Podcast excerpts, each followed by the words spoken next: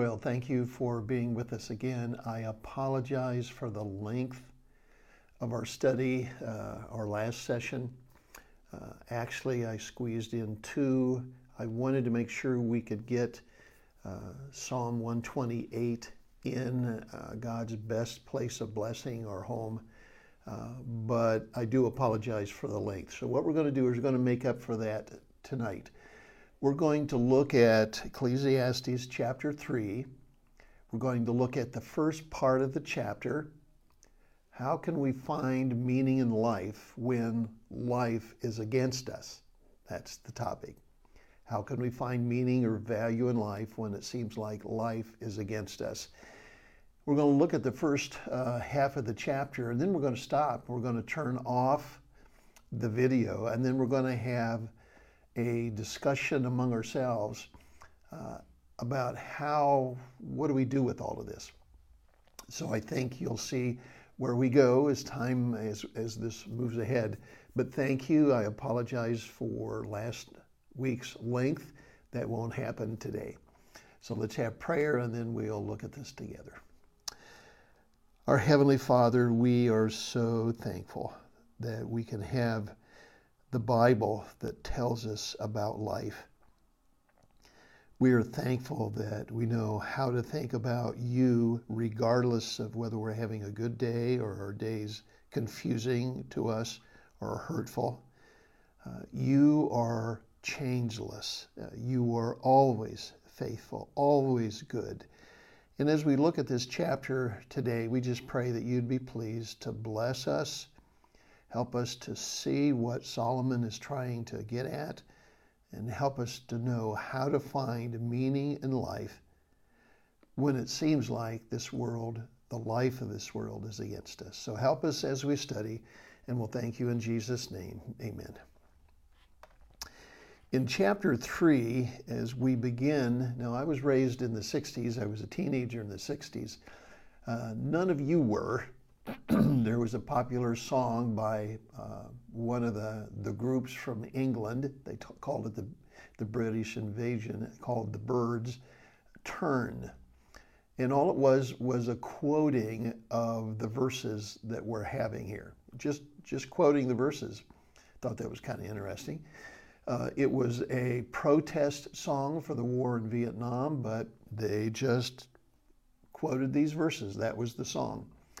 Well, let's take a close look at what Solomon has to say here. Notice in chapter 3, verse 1, his opening statement to everything there is a season and a time to every purpose under heaven.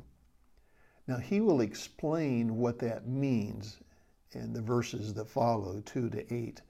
Um, but we get an idea of what he's going to be talking about when we think of the words seasons and times. Uh, we know what seasons are. Uh, right now, we're in fall, the season of fall. I think it's the greatest time of the year when God begins to paint the whole hillside. Everywhere you look, there's this majestic color, and only God can do that. It's just beautiful. And in the spring, He brings back life again, but in the fall, He just paints so much beauty on to our hills, and it's just a wonderful thing. But there's fall, there's winter. We know what comes next. Uh, ask my wife what she thinks about snow. Uh, she'll be glad to tell you she loves the snow. Then there is spring, there's summer, but there are changing seasons. We also know about times. Uh, there are hours, uh, there are days, there are weeks, there are months, there are years, changing seasons, changing times. And what this chapter is going to be talking about is the changing seasons and times of our lives and how things change. So let's look at the verses. Let me read them, verses 2 through 8, and notice how he begins to to talk about times and change. Verse 2 there is a time to be born and a time to die, a time to plant and a time to pluck up that which is planted, a time to kill, a time to heal, a time to break down, and a time to build up, a time to weep, and a time to laugh, a time to mourn, and a time to dance, a time to cast away stones, and a time to gather stones together, a time to embrace, a time to refrain from embracing, a time to get, a time to lose, a time to keep, and a time to cast away, a time to rend, and a time to sow, a time to keep silent, a time to speak, a time to love, and a time to hate, a time of war, and a time of peace. Notice when he talks about the changing seasons and times of our life. Now, notice again in chapter 3, verse 1, that last phrase, under heaven, under the heaven. You remember what that means. Life, how people look at life, how they think about life, once they have set God aside. Very man oriented in thinking and uh, conclusions, feelings. And so as he looks at life, he sees all these changes taking place. And I put up on the screen here did you notice the extreme contrasts? All of them, from one extreme to the other. Uh, the first contrast, a time to be born and a time to die. Two different experiences. Uh, I had the pleasure of performing a wedding for a couple last year at this time, an outdoor wedding in October. God gave us a good day. I was wondering about the weather. And one year later, the bride is now expecting. She has about two weeks before her baby is due. She is ready, more than ready. Uh, her husband is kind of nervous, but he's excited. This is the first grandchild for her family, so everybody's all excited. And you can imagine uh, the joy, the laughter, the, the fun that this family is going to have when they have their first child as a mom and dad, and also her parents and his too, uh, their first grandchild. It is going to be extraordinary. A time to be born. Now, to the end of life, a time to die. It's quite a contrast, isn't it? A time to die. Everybody loves the birth of a baby. That's exciting. That's wonderful. Everyone's just, uh, they feel so good. But none of those things happen when you have to lose a loved one. It is not a fun time. It never is. It is difficult. It is heartbreaking. It, it hurts. Two different contrasts and all of these contrasts are very, very extreme. And he wants us to know this is what he sees when he looks at life, and he's sharing this observation with us.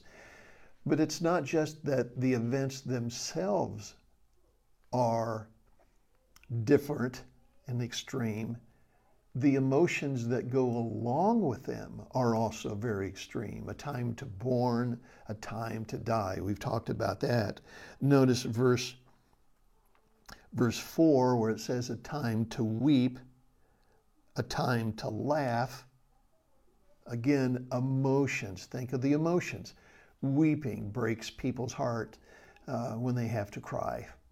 But laughter and fun, two different emotional swings a time to mourn, and it has to do with funeral again, a time to dance and celebrate, two different type of things. Uh, verse 8, a time to love and a time to hate, peace and war. And so it's not only that the events themselves are being presented to us, but the emotions that are taking place. These are designed by Solomon to be very, very specific. He's trying to make a point. As he looks at life, his conclusion is that life is totally out of control. That the events in life that come are totally unexpected, Uh, we don't get to choose. We can't hide from them. They are, in a sense, they pounce upon us or they, good things are good, but so many difficult things in this world, in this changing world. Uh, it's like that we're a ping pong knocked back and forth by the extreme, not only the events that take place, but what those events do to us personally. He says they're just, you cannot control life. Uh, you cannot manage life. Uh, you can't it, make it consistent and reliable and calm. Life does not work like that. And as we, as we look at these, he says that while some are creative and some are destructive and some of these things, contrast, in the end, they are imposed upon us. We don't get to choose. Now, what kind of value, what kind of life, what kind of meaning are you going to have or am I going to have if we're locked up in a world that does this to us? And we know that's what he's thinking because of verse 9. Notice the verse. What profit has he that works in that in which he labors? Those two our themes. What profit? What advantage? What do we have? Uh, labor, this exhaustion. You work and you work hard for your life, but what's what's the benefit when all of a sudden you're having a good day and here comes a bad time that just crashes everything to the ground? How, how is that possible to have meaning in a world that seems to be so unstable and at times so very cruel? It jer- jerks us around. I have two granddaughters in college, Taylor and Kaylee. Uh, Sarah and I have these two granddaughters. They are two girls that, is, as far as they're concerned, life is to be ordered and arranged, have a plan. When the semester starts, there's a little tension there because all of these things are happening with courses and expectations and they have to sort through them mentally. They have to think about class schedules, where classes are at, and uh, their schedules and how they're going to do things. And they have to have a plan and they have to have order uh, so that they can get through life. And once they have that all sorted out, everything's fine. They're, they're good to go, and they're both great students. They're great girls. But you bring something in from the outside that's unexpected, that just comes out of nowhere, that that just kind of crashes into their life, and oh, what am I going to do now? Uh, because they like things to be controlled. They want a plan. They have order. They want to know what they're getting into. And life is so much better when they work at life that way. If you're a person that needs to have order and control, to know how things, the day, the week, the year is going to function, if you have to have everything planned out before you do it, uh, this world is going to really frustrate you at different times. And by now, because of our ages, we've all learned uh, that we have to say, like the writer James, if the Lord wills, we'll do this or that. Uh, we know that we can make our plans, but bottom line is we really have no idea what's going to happen with the rest of our day.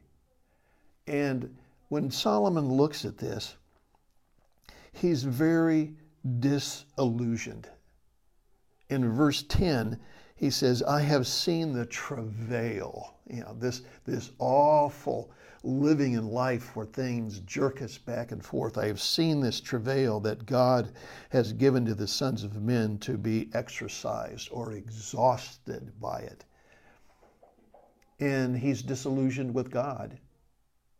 Um, I think maybe a little angry at God as he writes this. Remember, Ecclesiastes is a speaker or a preacher who calls a meeting so he can teach them. He's trying to teach us about life.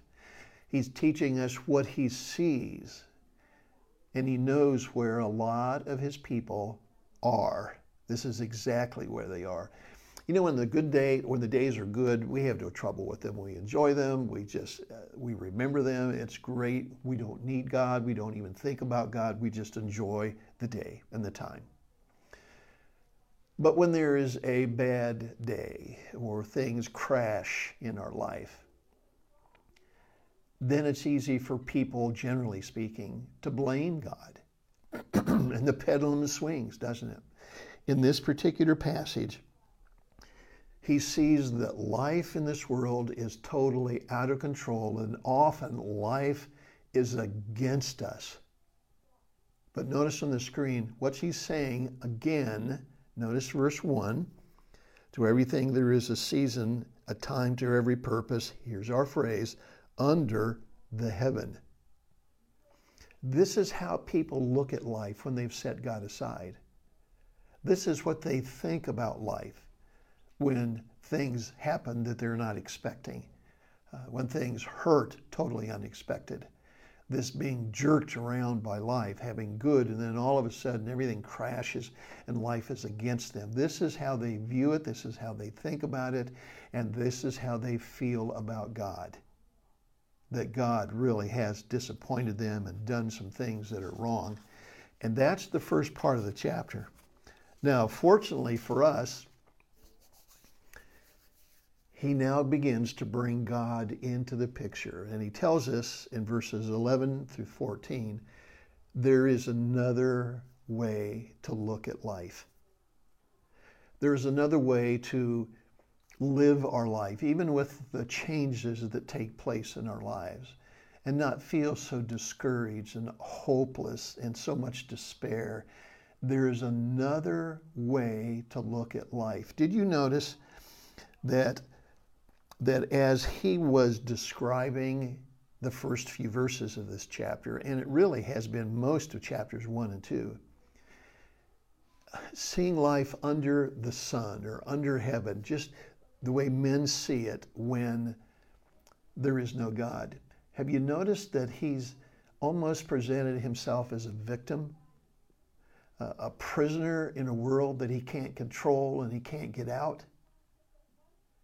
Uh, He's he life is just unfair. It's it's hard, and uh, he is being beat up, and there's no nothing to do except uh, to just be despondent and this hopelessness. And that's what we see him, and that's what a lot of people, unfortunately, they struggle with life. They set God aside, and it just doesn't make sense. It's just hard to live. There is another way to look at life and again, bringing God in to encourage them to find meaning and purpose, even when they think life is against them. And it's been hinted at in verse 1, chapter 3, verse 1. There is a God in heaven. And when we look, lift up our eyes to Him and see Him, oh, that changes everything. There's a God in heaven who is control of everything that takes place in this world. Everything this world is not random. The things that take place in our life are not random. And we are held in the hands of a God that we can call Father because of our salvation in Christ. That changes everything. And when we see God for who He really is and know that He is there for us and that we can rest in Him no matter what happens in life, life will have meaning. We'll be able to live and get beyond the moments that, that are so, so difficult at times. And as he concludes the next few chapters, what I want you to see is that when life is against us, God is there for us. And what he does in these next few verses is just phenomenal. And he's, he's already hinted at this. Notice again, verse 1 everything, to everything, there is a season, a time to every purpose under heaven. God, when He created the world, created specific seasons. They are reliable, they're always here, they're always on time. There is a regularity, there is a structure that He built into this world for our good times and seasons. We have 24 hour days, days, weeks, uh, months, and years. Things that are constant so that we can have a little handle on how to use things. Again, structure for our good.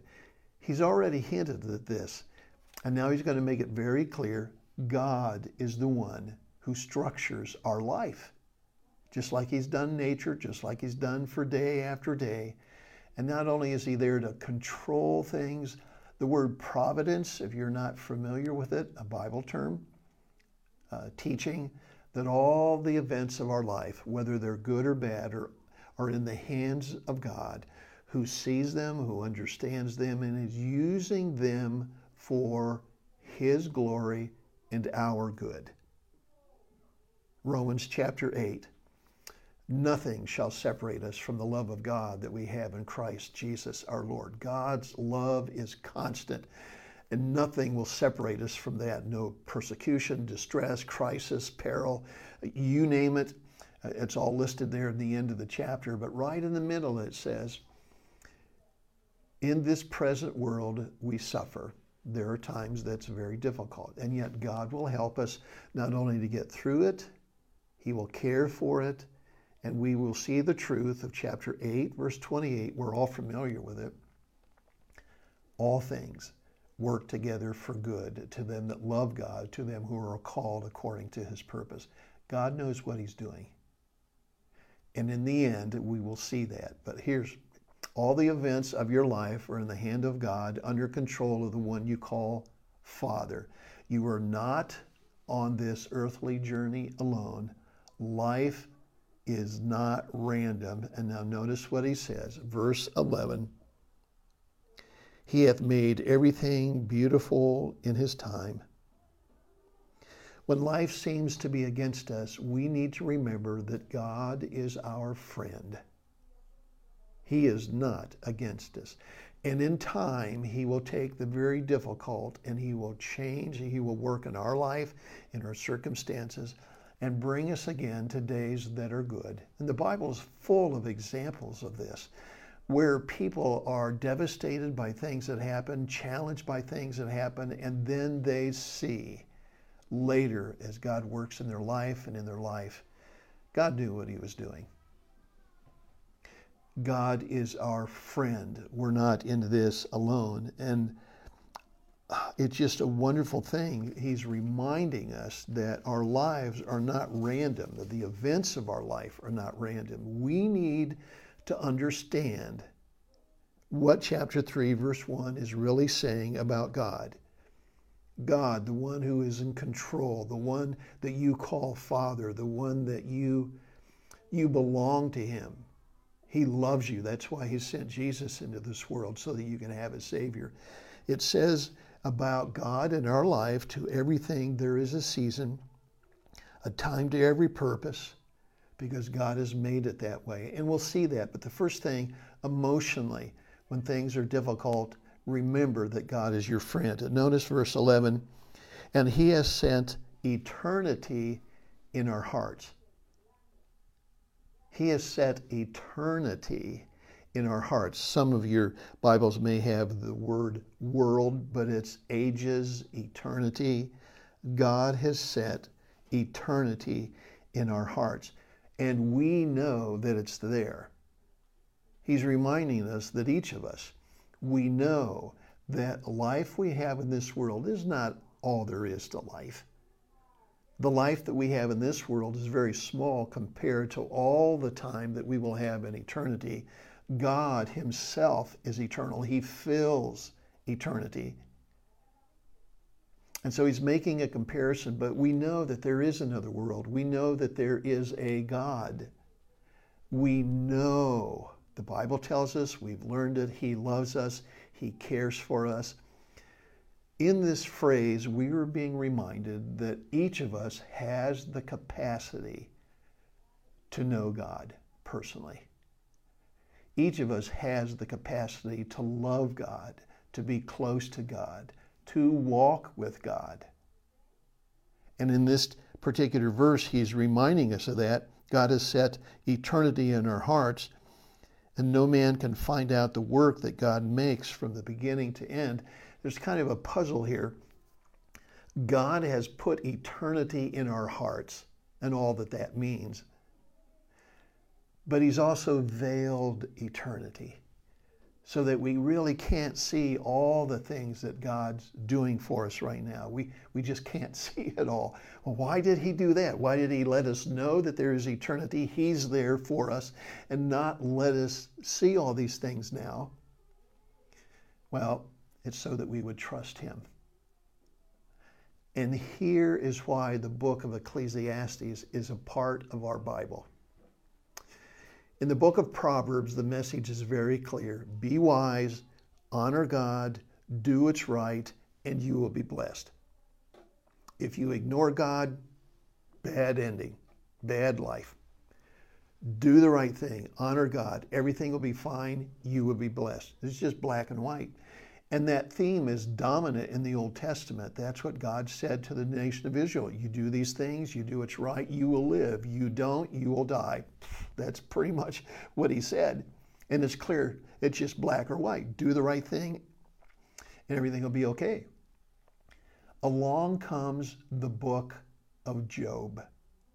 Job, who is a very godly man, a righteous man, he's walking with God in a wonderful way, and all of a sudden his life collapses. And we know why from reading the first couple of chapters. And his friends come. You remember his wonderful friends. And the first thing they say is, okay, Job, what did you do wrong that God would do this to you?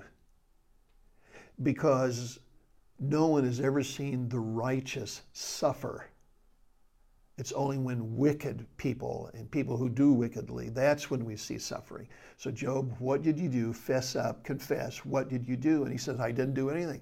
And he didn't. The book of Job reminds us that although the book of Proverbs is true, you do what's right, God will bless you, God will take care of you, you'll be glad for your life, black and white. There is a part of life that Proverbs does not address. Why do the good in this world suffer? Why do good people suffer? Uh, why do things happen and there's no explanation for them?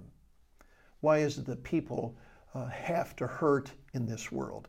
Uh, why are there tragedies? Why are there difficulties? Why are things broken in this world? That's why we have the book of Ecclesiastes, where you see life under the heavens or under the sun. That's the way men look at it. When they don't think about God, God's been set aside, their reasoning, their thoughts, their feelings. But when you look above the heavens and see God, there's a whole new way to think. And what Solomon is doing is he's challenging people okay, this is what you see in life. Now, what are you going to do about it? How are you going to think about God? What kind of decisions are you going to make about walking with God? Uh, how are you going to process these things? How do you move beyond them? Uh, what conclusions do you make? And he's asking them choose choose to live life the right way. And as he continues to build his course, his case, he's making it very strong at the end at the end of the book. The only way to have meaning is to be rightly walking with God. And we can see that here. He's pointing to that. He wants us to rely upon Him and trust Him. God has set eternity in our hearts. We know that God is there. We know He is big. We know He loves us. And best we can, we need to trust Him or turn to Him. And now in verses 12 and 13, when difficulty comes, we are told that life is to be enjoyed. We're not supposed to stop living, we're not supposed to drop out. Notice verses 12 and 13. The last part of the verse, after looking at these difficulties, but a man is to rejoice and to do good in his life, and also that every man should eat and drink and enjoy the good of all of his labor. This is a gift of God. And what he's telling us is that life is to be enjoyed in spite of the challenges or the heartaches or the difficulties we need to see that life is not over. And that's why he uses the words uh, doing good in life. Uh, it talks about the area of rejoicing and enjoying, seeing the gifts of God. I think one of the things that would be good for us to talk about what are the things that mean the most to you? What are, what are some of the good gifts that God has given to you that changes in life will never take away.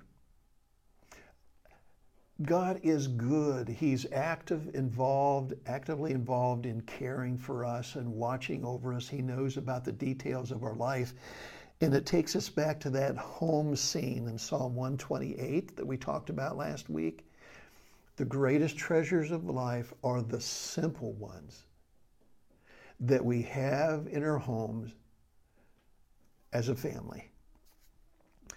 God wants us to see that the greatest place of treasures for meaning and value and purpose in life are found right in our homes with God and being thankful for what God has given. And, and it makes it very clear here that, that this is what God wants us to do. Notice in, in verse 14 that when life is against us, we are also to humbly bow before God. Verse 14, where it says, I know that whatever God does, it will be forever. There's the control. Nothing can be put to it. It's complete. Don't have to add any parts, nor anything taken from it. Uh, it won't be derailed. God's plan, His purposes will not be somehow sabotaged. God has good plans for us. We just don't see it all right now. And then it says, nothing can take from it what God does. And He does this so that men should fear Him or reverence before Him.